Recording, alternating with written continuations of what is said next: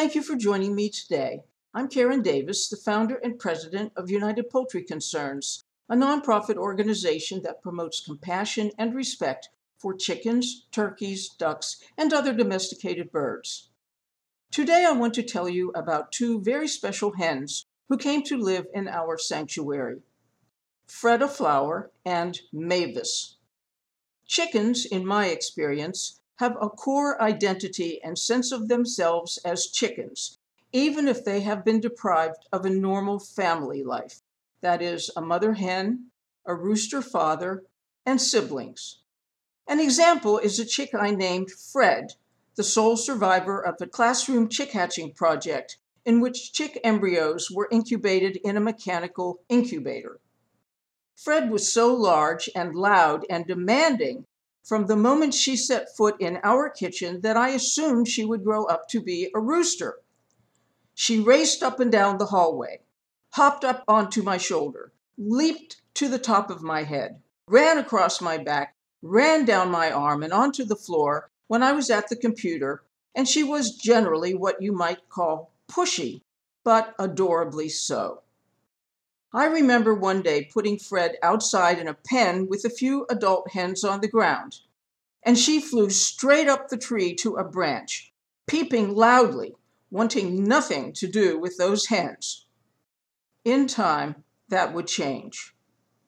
Fred grew up to be a beautiful black hen whom I named Freddaflower. Once it was clear that she was indeed a hen, Often we would sit together on the sofa at night while I watched television or read a magazine or book. Even by herself, Freddaflower liked to perch on the arm of the sofa in front of the television when it was on, suggesting that she liked to be there because it was our special place. She ran up and down the steps to the second floor whenever she pleased, and often I would find her in the guest room standing in front of the full length mirror preening her feathers and observing herself. She appeared to be fully aware that it was she herself she was looking at in the mirror and not some other chicken.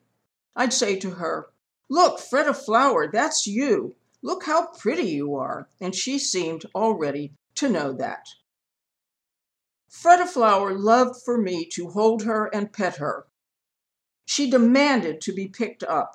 She would close her eyes and purr while I stroked her feathers and kissed her soft face. From time to time, I placed her outside in the chicken yard, and sometimes she ventured out on her own, but she always came back. Soon, however, I noticed that she was returning to me less and less often and for shorter periods of time. One night she chose to stay in the chicken house with the other hens all night. From then on until she died of ovarian cancer in my arms two years later, Freddaflower expressed her ambivalence of wanting to be with me, but also wanting to be with the other hens, to socialize and nest with them, and participate in their world and in the reliving of her ancestral experiences that she carried within herself. One of my most poignant memories is of a large black beautiful hen I named Mavis, that is M A V I S. Mavis had been dropped off at a shelter by a man who exhibited her at agricultural fairs. She must have spent her whole life immobilized on the floor of a cage with a keeper who treated her like a display object. During her first two weeks in our sanctuary, Mavis could not even stand up without crumbling to the ground, and she was deeply shy and inexpressive.